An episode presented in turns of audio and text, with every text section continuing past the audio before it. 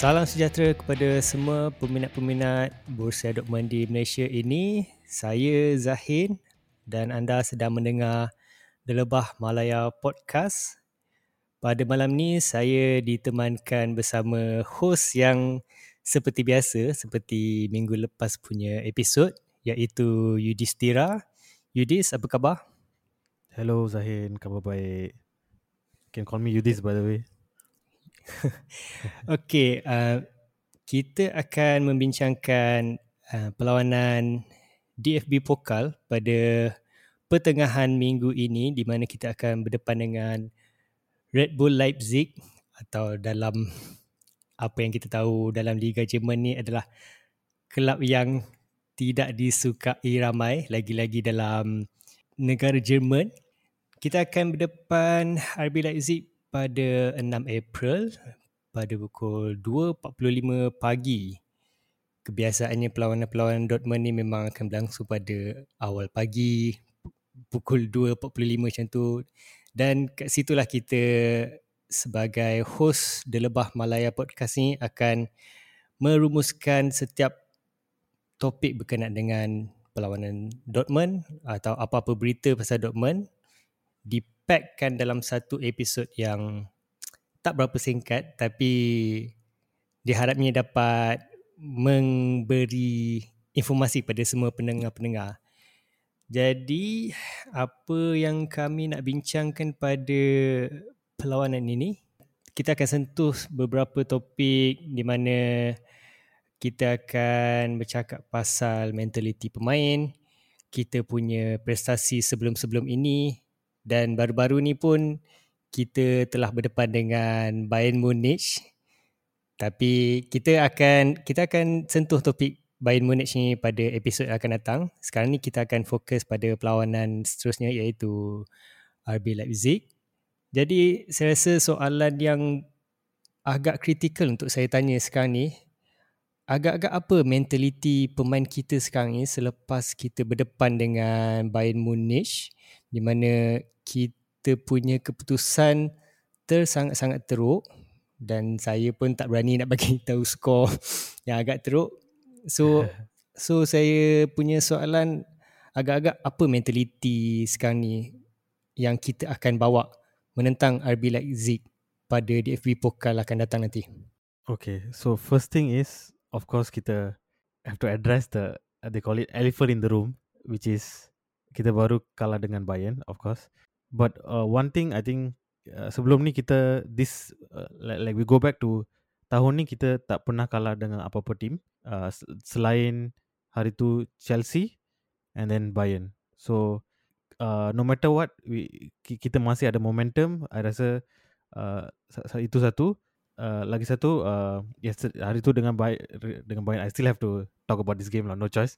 Uh, kita uh, walaupun uh, mistakes by Kobel this and that kita manage to come back uh, in two goals at least at least something kan so uh, player and manager akan ada positive to take back and then uh, now back to the pokal kalau uh, tengok pasal competition ni i think we've we've had a very good run and the our last uh, three games pun walaupun uh, first the first two rounds kita uh, menang comfortably uh, last game macam nyaris uh, tak tak tak uh, tak go through dengan dengan Bochum but still we managed to go to 2-1 uh, uh, win. And then so that that kind of mentality I think we can bring to this game yang we will never give up uh, no matter what. And kita akan bring the momentum uh, back.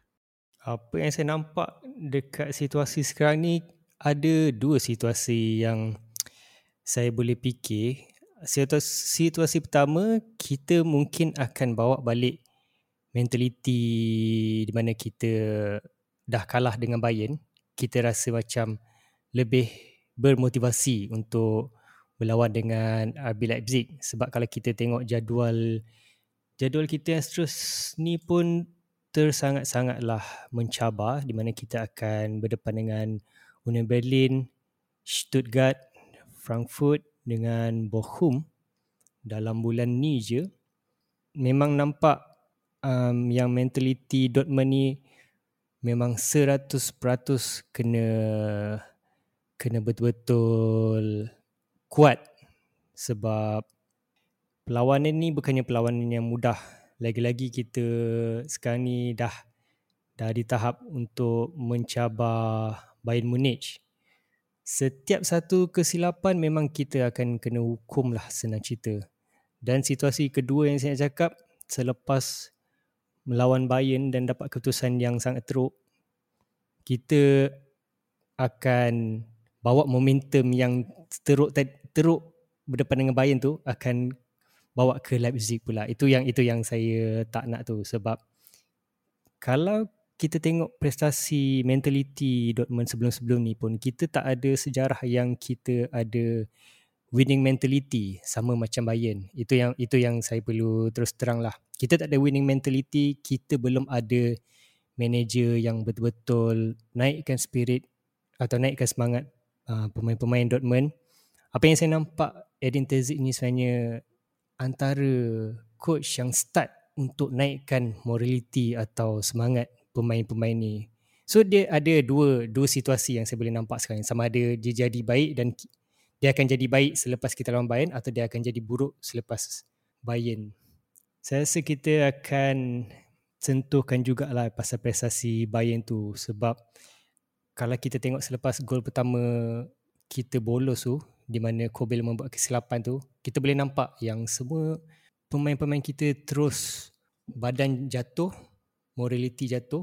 Boleh nampak yang kita sebenarnya belum capai tahap mentality kita kuat lagi.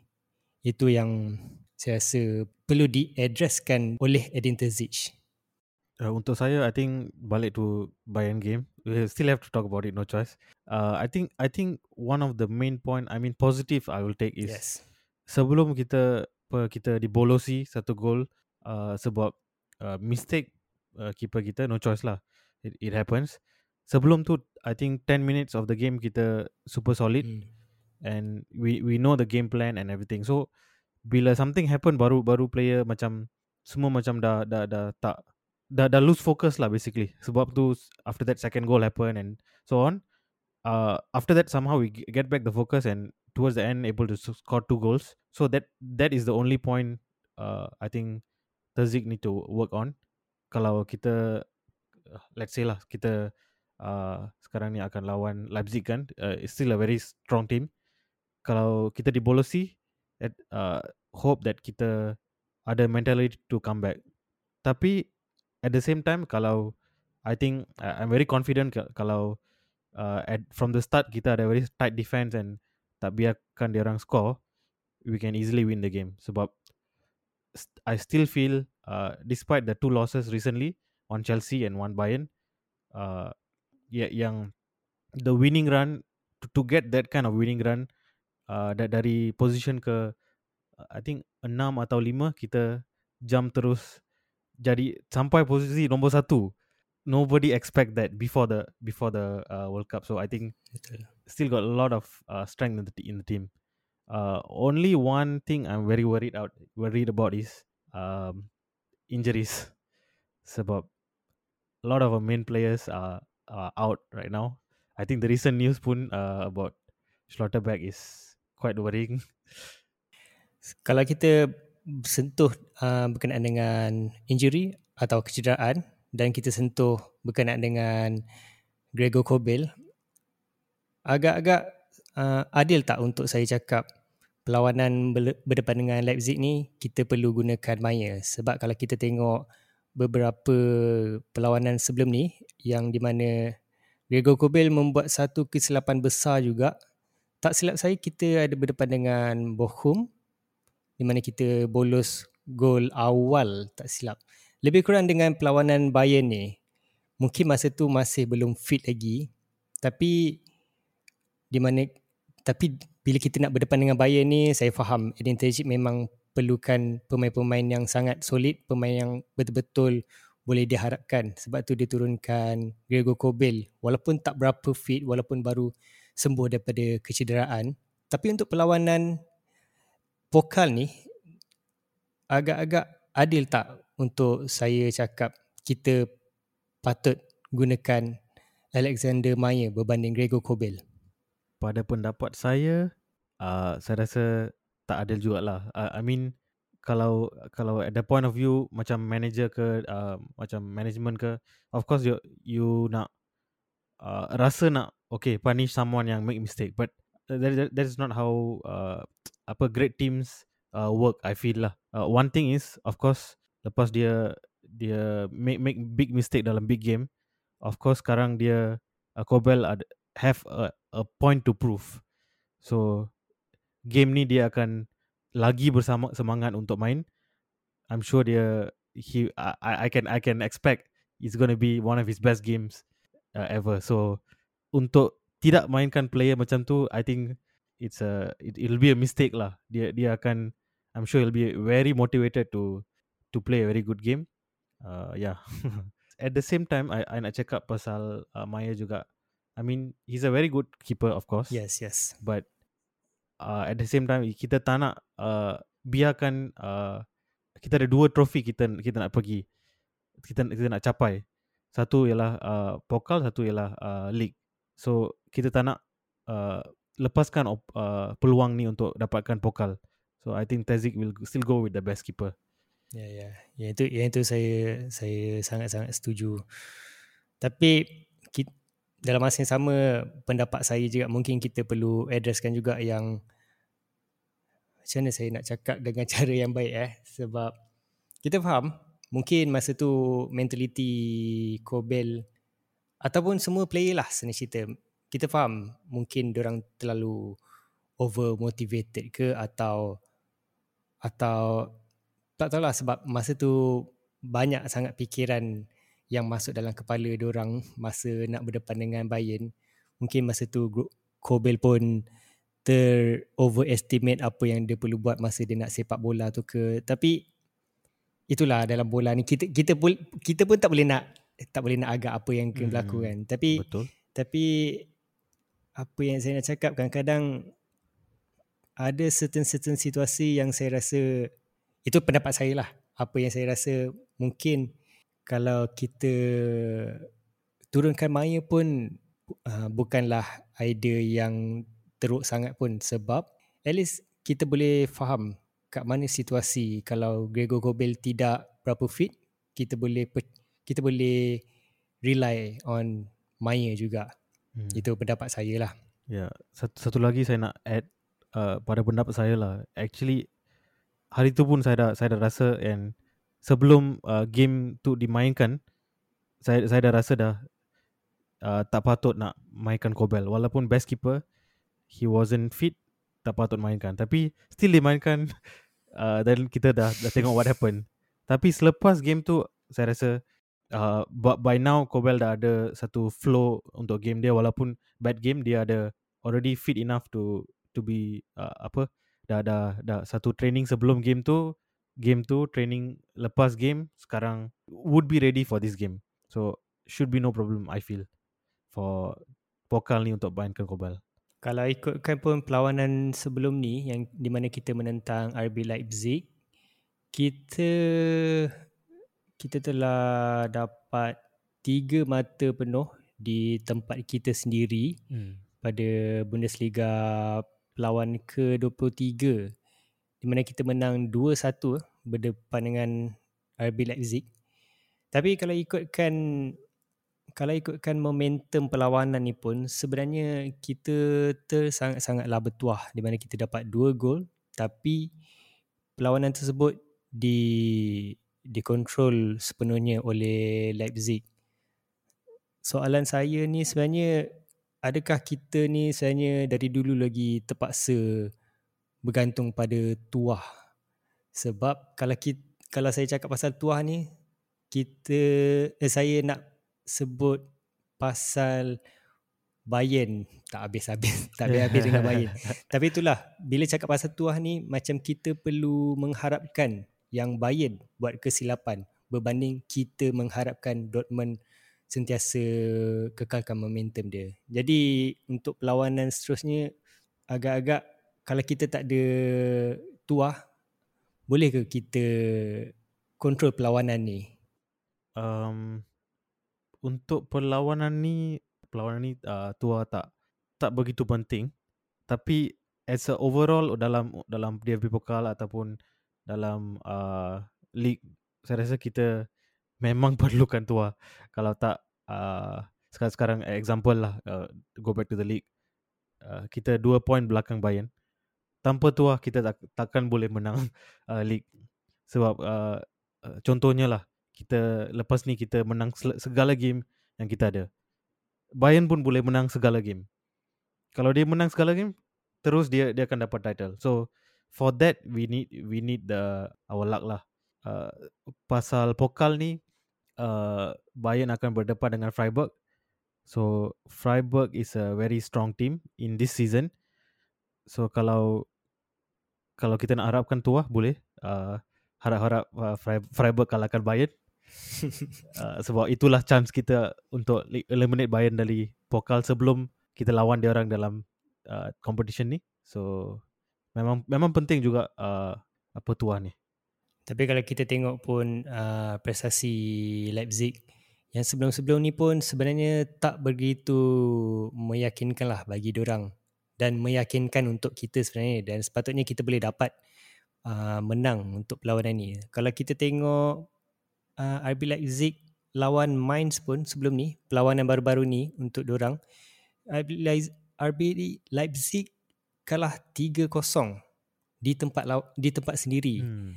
Dan perlawanan sebelumnya pun kalah juga dengan Bochum dan sebelum-sebelumnya lagi kalah 7-0 dengan Manchester City.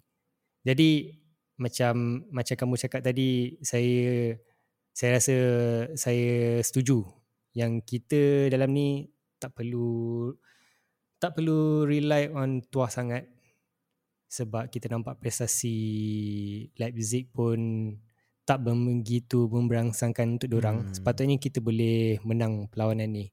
Kita pun sebenarnya baru je baru dapat satu kekalahan Bundesliga. Yes, betul tu. Dalam 2023. So secara teknikalnya lah kita sebenarnya boleh menang perlawanan Leipzig ni walaupun kita kita faham Leipzig ni antara kelab-kelab yang besar di mana dia ada kewangan yang agak kukuh untuk membeli membeli-beli pemain yang berprestasi tinggi ke apa tapi kalau kita bandingkan dengan prestasi sebelum-sebelum ni pun saya yakin kita boleh menang dan maju ke ha, maju ke peringkat seterusnya dalam DFB Pokal.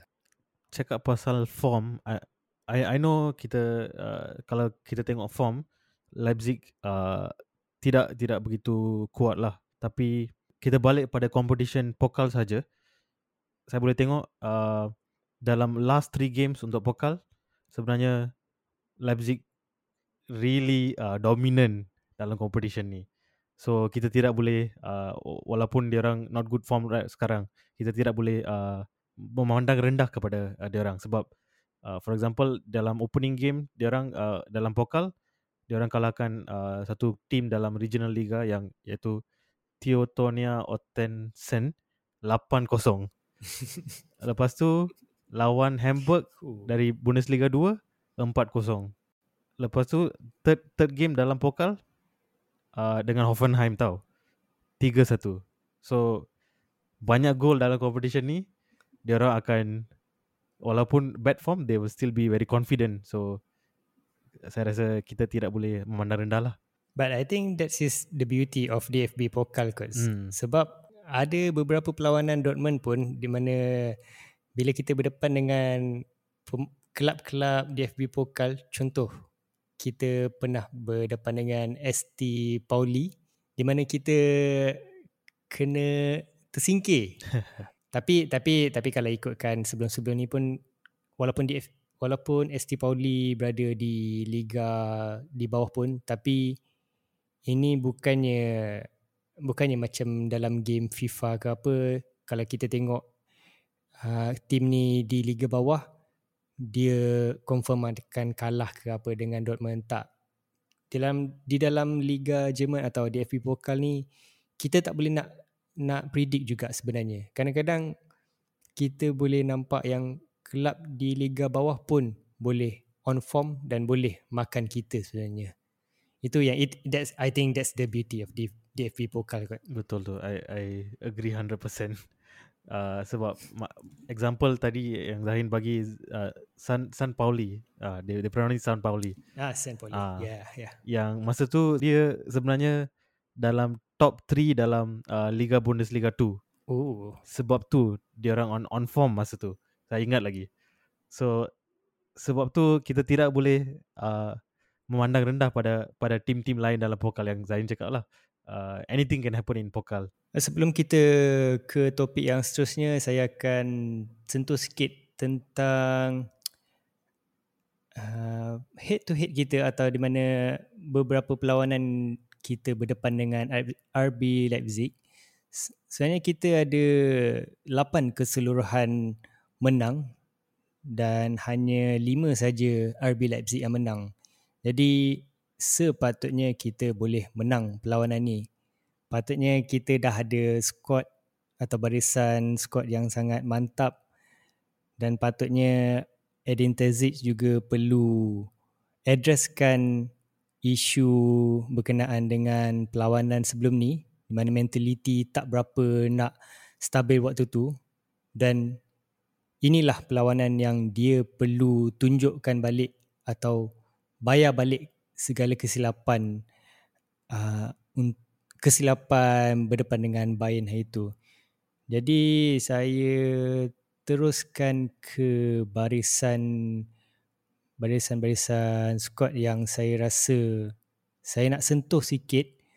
Contoh seperti saya akan masukkan topik berkenaan dengan siapa yang berkemungkinan akan diturunkan dalam perlawanan RB Leipzig ni. Saya rasa Yusufa Mokoko ni mungkin boleh diturunkan di mana kita perlukan squad yang laju-laju. Bukan nak cakap Haaland ni tak ada kelajuan tapi kita boleh nampak yang dia lebih kepada bahagian physicality di bahagian udara di mana kita tak perlu tak perlu pun uh, fizikal di udara untuk berdepan dengan Abilak sini. Mungkin mungkin saya rasa Edin Terzic boleh cuba untuk gunakan pemain-pemain kita yang laju contoh macam Mokoko atau Donian Malen, Marius Wolf atau mungkin uh, Yudis ada pandangan lain ke? Sebenarnya I I think uh, analisis uh, Zahin so far sangat tepat. At the same time uh, hari tu I think lepas Bayern game actually Halle got a they call it small knock lah. So dia kind of doubtful for this game. So most probably I think Terzic pun takkan nak risk Halle. So most probably uh, Mukoko akan diturunkan. So at the same time I think at the rest of our uh, field of course we have uh, Sula also so fast. Uh, I think akan saya akan sentuh nanti kita akan sentuh pasal Slaughterback takkan oh, main Alamak. uh, injury. And then at the same time Adeyemi suspended dalam so takkan takkan boleh main game ni. So no choice we will have to go for the only uh, balance uh, player yang pantas kita. No choice. Ya, Itu like, like macam Zahin cakap lah Malen, Mukoko, uh, Sula, Wolf. Apa pendapat Yudis berkenaan dengan Bellingham? Sebab kalau tengok perlawanan-perlawanan sebelum ni pun secara tiba-tiba kita nampak yang Bellingham ni tak berapa nak konsisten sangat. Itu pendapat saya lah. Melainkan daripada perlawanan menentang Cologne, ada yang perlawanan dia macam tak begitu menyelah. Perlu ke dia turunkan dalam perlawanan ni? Uh, untuk saya sebenarnya saya pun nampak Bellingham I can say last four games maybe dia dia tidak uh, begitu mem- memberi impact pada tim kita.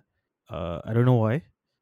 Uh, I don't know what I don't know what's the reason also. But at the same at the same time, uh, walaupun he's not as his, at his best, dia still satu important player untuk kita. Yes, Macam yes. Zain cakap tadi dengan dengan berdepan dengan Cologne, dia pun ada main uh, satu uh, role dalam team, team tu. I think akan it will be a big mistake to not put Bellingham in the team. At the same time, uh, I think Emre Can dengan Royce must be in the team sebab dia orang uh, I can say uh, apart from the Bayern game, dia orang are very on form and I think they will be the main uh, probably the, uh, will become the man of the match uh, either Royce atau Khan dalam game ni. And, and one more point, important point which I I saw just now, uh, in DFB Pokal competition, sekarang Royce is the uh, third highest uh, scoring in that in the competition with 17 goals. So of course dia akan cuba untuk score more goals and uh, tidak salah untuk letakkan dia dalam starting eleven. He is he is our legend. He is our key player. Yes. Dia memang dia antara player yang dia antara pemain yang yang saya nampak boleh baca permainan. Yang kebanyakannya memang kita perlukan dia. Tapi mungkin saya perlu sentuhkan jugalah perlawanan Bayern tu. Mungkin tak berapa tiada tuah untuk dia untuk baca perlawanan ni. Saya rasa saya rasa saya akan sentuh pasal mentaliti pemain lah hmm. masa tu. Tapi kebanyakannya Marco Reus kita punya kita punya captain ni atau kita punya pemain legenda ni dia pemain yang boleh kebanyakannya membaca perlawanan, membaca tempo dan dia pun walaupun usia dia dah lanjut pun tetap boleh memberi apa orang kata macam membuat peluang untuk dapatkan gol. Hmm. Macam perlawanan Cologne pun gol yang dibuat pun memang sangat cantik. Saya rasa memang tak masuk akal lah kalau Edin Terzic tak masukkan dia. Dan saya rasa saya nak sentuhkan juga topik berkenaan dengan Guerrero juga. Hmm. Mungkin saya rasa lebih sesuai kalau dia mainkan di bahagian tengah. Hmm. Tak pasti sebab uh, depends on whether uh, Terzic akan masukkan Dahoud atau tak. Kalau dia masukkan Dahoud, I think highly possible untuk Guerrero da- main dalam tengah. Kalau tidak, I think susah nak. Uh, I, I think sebab kita kita tak pernah tengok kan uh, Guerrero Mm-mm. main tengah uh, kalau tak ada Dahoud. So I think will he will go back to normal uh, normal formation lah macam Guerrero on the left. Uh, I think that's what Terzic will do. Let's let's wait and see. I it, I think itu pun satu poin yang agak menarik lah sebab sejujurnya saya pun tak tahu apa posisi sebenar dia Guerrero ni sama ada left back ke atau betul-betul uh, pemain tengah sebab masa perlawanan Cologne ni pun mungkin dia boleh perform disebabkan tuah tapi kita tak tahu lagi konsistensi dia tu ada ke tak untuk perlawanan-perlawanan yang seterusnya. Mungkin mungkin yang masa perlawanan kolon tu macam saya cakap tadi tuah dia terlampau tinggi dia boleh dia boleh menyelinap ke kota kota kolon secara senang ke apa atau mungkin kolon masa tu pun tak berapa nak fokus ke apa. Hmm. Tapi tapi itulah inilah bola sepak kita memang takkan tahu sama ada taktik yang bila kita ubah tu akan menjadi atau tak. Jadi kat situlah saya rasa Edin Terzic ni kena cepat tangkap uh, dari segi dia punya taktikalnya. Dan saya dah nampak dah beberapa beberapa peminat atau beberapa orang yang dah rasa tidak begitu yakin dengan Edin Terzic. Tapi saya perlu ingatkan semua pendengar atau semua peminat kita baru je um, dapat 10 kemenangan berturut-turut daripada Edin Terzic juga. Hmm. Edin Terzic ni lah yang yang bawa uh, kelab kita daripada mata yang agak rendah ke di bahagian yang sangat meyakinkan. Kita cuma kalau saya nak sentuh pasal Bundesliga kita cuma ada perbezaan dua mata saja dengan Bayern Munich. Kita cuma tinggal tinggal harapkan Bayern membuat kesilapan dan kita konsisten untuk menang. Teruskan dengan topik seterusnya, kita kita tahu yang Nico Schlotterbeck uh, injured. Kita pun cuma ada pilihan Mats Hummels dan Niklas Zule di bahagian di bahagian defender atau pertahanan. Itu yang itu yang saya takut sebenarnya. Kita ada sejarah di mana kelab kita akan mengalami masalah yang sama iaitu kecederaan. Kalau kita ada pemain yang cedera sama ada Matsumil atau Zula, memang sangat masalah untuk kita. Kita kita memang perlu menggunakan Emre Can sebagai pemain pertahanan kita. Pada tahap ini uh, dalam game ni lah saya tak saya tak berapa takut lah sebab uh, kita ada uh, dalam defense kita ada Sula, kita ada Wolf, kita ada Rayson, Hummels ya lah. Hummels uh, tak tak tak main banyak sebelum ni. Mm-hmm. Uh, the last few games. Tapi with with the rest of the players, I think I'm confident uh, of the defense. And so for this game, tak apa. Tapi uh, harapkan uh, Schlotterbeck bukan uh, ada long term injury. Saya dengar macam long term injury. Yes, yes. Kalau long term injury, I think uh, we will we should be worried for the next few games. Sebab yang yang uh, uh, start of the show Zahin kata it's going to be a very busy month in April. So kita pun akan next game pun sebelum selepas vokal akan menentang Union Berlin. So harap-haraplah defense kita solid enough. Kalau cakap pasal kecederaan pun kita bukannya uh, setakat jadi bahan kelab yang cedera je. Kita sebenarnya adalah bahan jenaka di mana bahagian fizio kita tak berapa nak bagus sebab kadang-kadang bila kita baca daripada report-report Twitter ke apa kita akan dengar yang pemain kita akan cedera selama beberapa hari. Tapi bila kita dah sampai hari seterusnya kita dapat report yang terbaru pula. Di mana pemain tu cedera 3 4 minggu. Di mana hmm. akan menjejaskan flow flow formasi kita. Itu itu yang saya agak takut untuk baki-baki perlawanan.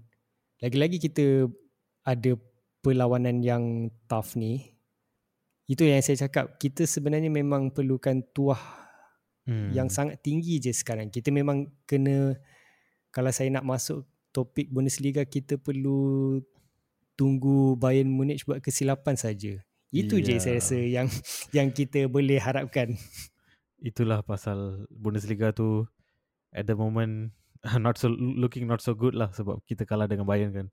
So tak tahulah macam mana kan kena tengok.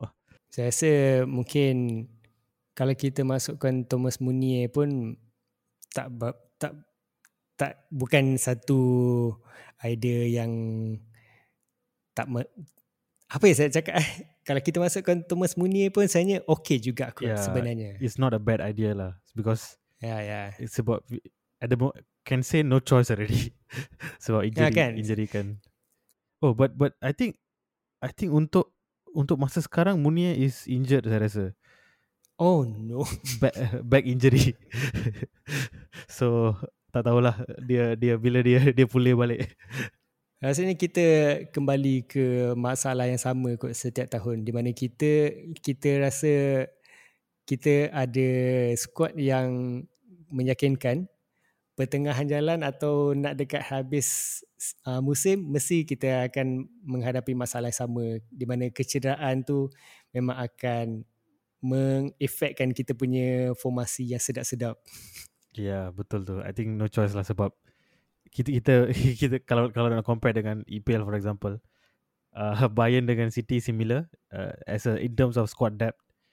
Uh, dia ada ramai player yang boleh digantikan kalau kalau injured uh, kita macam kita, kalau tengok parallel uh, bukan musim ni lah bu, musim sebelum sebelum ni parallel dengan Liverpool lah we can say that uh, we, we play very solid we have a very solid team tapi kalau some important player cedera kita tak ada pengganti lah uh, tapi itu yang saya rasa Edin Terzic perlu bijak untuk gunakan squad-squad kita sebab hmm. Sebabnya kalau kalau kita balik kepada perlawanan Bayern Munich pun pada pendapat saya sebenarnya squad yang kita turunkan tu semua yang our the best starting 11 in my own opinion lah betul tu sebab betul. kita ada kita ada physicality kita tetap ada juga kelajuan di bahagian kiri kanan tapi tetap tak menjadi hmm. jadi saya rasa itu yang Edin Terzic perlu bijak gunakan sakibaki sakibaki pemain kita contoh macam tak tahulah kita mungkin ada siapa je yang kita ada eh sekarang ni. Kalau saya tengok uh, senarai pemain cedera pun terlampau ramai sebenarnya. Kita kita pun saya pun tak tahu siapa yang ada sekarang ni. Bila kita dah habis cakap pasal cedera ni, saya rasa apa yang kita boleh sentuh sekarang ni ialah apa ramalan gol yang kita mungkin akan dapat bila berdepan dengan RB Leipzig di DFB Pokal nanti. Saya rasa kalau secara praktikalnya patutnya kita boleh menang. Patutnya kita boleh teruskan momentum di mana di mana RB Leipzig pun tak ada momentum yang bagus. Patutnya kita boleh menang lah gol ni. Saya rasa kalau kita pakai squad-squad yang laju macam saya macam kita ada bincang tadi tu kita hmm. kita pakai kita pakai pemain yang laju-laju eh, kita boleh dapatkan gol yang banyak tapi itulah kita pun tak boleh nak tak boleh nak nak rendah-rendahkan RB Leipzig sebab RB Leipzig pun ada pemain-pemain yang memang berprestasi tinggi juga sebenarnya. Jadi ramalan yang saya rasa agak agak okey untuk saya teka mungkin 2-1. Satu hmm. tu tetap kita akan bolos sebab yalah kita faham Gregor Kobel ni mungkin pendapat saya dia masih lagi terganggu daripada perlawanan sebelum ni. Okay. Untuk saya, ramalan gol, okay. Uh, saya, saya bukan saja nak tengok tim kita, uh, saya pun nak tengok tim Leipzig dengan uh, last game dia orang kan. I think based on the last game, dia orang dia orang juga kalah kalah teruk uh, dengan uh, Mainz. And in in terms of the team yang dia orang ada, uh, from from what I can see lah, uh, still at the moment still uh, their second choice keeper is main, playing a big role in the team. Uh, still not bad, tapi bukan uh, their their long term keeper still injured, uh, long term injury and um okay lah uh, untuk in terms of keeper dia orang boleh lah boleh lah. Uh, tapi tapi in terms of uh, their attack kan uh, saya, saya tengok uh, Ungkuku still injured uh, Yusuf Paulsen pun still injured uh, still in, in terms of deep uh, apa midfield dengan attack uh, still ada Soboslai, still ada Dani Olmo, uh, Olmo Timo yeah, Werner yeah. dengan Andre Silva still uh, haven't come to a rhythm in terms of their goals. Dua-dua. So I think from my opinion uh, all of this considered and also all of our team considered nak nak saya nak cakap 2-0 tapi saya saya saya rasa 3-0 sebenarnya. Oh, okay, okay. Nice, nice, nice. Yeah. Uh, saya rasa kita kita dua ni memang sejenis yang optimistik kot rasanya. kita kita kita selalu cuba untuk bagi ramalan yang ramalan yang di mana kita sentiasa menang. Hmm. Tapi itulah memang memang kita sebagai penyokong Dortmund pun kita memang nak sangat-sangat Dortmund menang setiap masa. Tak kisahlah kalau kalau skor tu tak realistik ke apa ke. Hmm. Tapi itulah kita kita memang rasa kita nak menang. Apa-apa pun memang kita nak menang. Hmm. Untuk saya, I think mungkin game lepas saya boleh cakap saya optimistik sebab Bayern kita nak menang. saya saya bagi skor yang kita menang lah. Tapi game game ni sebenarnya saya sangat confident. Yes, I think yes. I think 3-0 not impossible. Kalau kita sebagai peminat pun rasa confident patutnya Edin Terzic boleh yakinkan pemain-pemain kita untuk menang game ni. Sebab hmm. kita tak ada kita memang tak ada pilihan dah sekarang. Kita perlu kekalkan momentum kemenangan kita.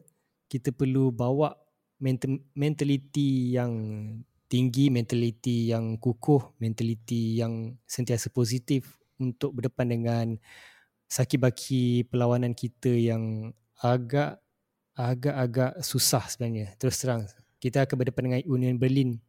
Union Berlin pun memang sekarang ni tengah top juga. Saya tak hmm. saya tak tengok lagi prestasi orang tapi Union Berlin memang kelab yang berada di liga atas.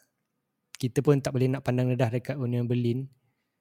So memang nak tak nak kita perlu menang ni, perlu menang perlawanan di FB Pokal ini untuk kita bawa momentum tu ke saki-baki uh, perlawanan akhir yang nak dekat habis ni Hmm. Dan saya pun tak nak ah saya pun dah tak nak uh, dengar dengar orang membuat bahan jenaka yang di mana cycle Dortmund ni bermula dengan kita beli pemain kita ada harapan tinggi lepas tu tiba-tiba kita kita kena belasah terus turun balik. Lepas tu start balik dari mula kita beli pemain baru kita ada harapan tinggi dan realitinya kita masih di bawah lagi. Itu yang saya tak nak lah. Jadi kalau Yudis kalau ada apa-apa lagi yang nak dibincangkan ke? Uh, fellow fellow fans Dortmund you can also uh, tell us your prediction for the game. Uh, akan kita akan menang besar ke kita akan kalah ke ataupun draw what do you think about uh, this Leipzig uh, versus Dortmund game uh, lagi satu one one important point yang kita miss out tadi sebenarnya game ni akan dimainkan di uh, Red Bull Stadium. Eh, so yes, yes. Lupa home, dah cakap. home untuk Leipzig. So kalau i- ikut tu 3-0 maybe a bit too optimistic. Tak apa, saya, saya, tak apa, saya takkan tukar prediction saya. Kita nak dengar dari uh, fans-fans Dortmund uh, sendirilah. Ya yeah, betul. Kalau kalau sesiapa yang masih lagi mendengar sampai ke penghujung kami berdua uh, berterima kasih sangat-sangat dan kami harapkan peminat-peminat Borussia Dortmund di Malaysia ini makin lama makin ramai sebenarnya.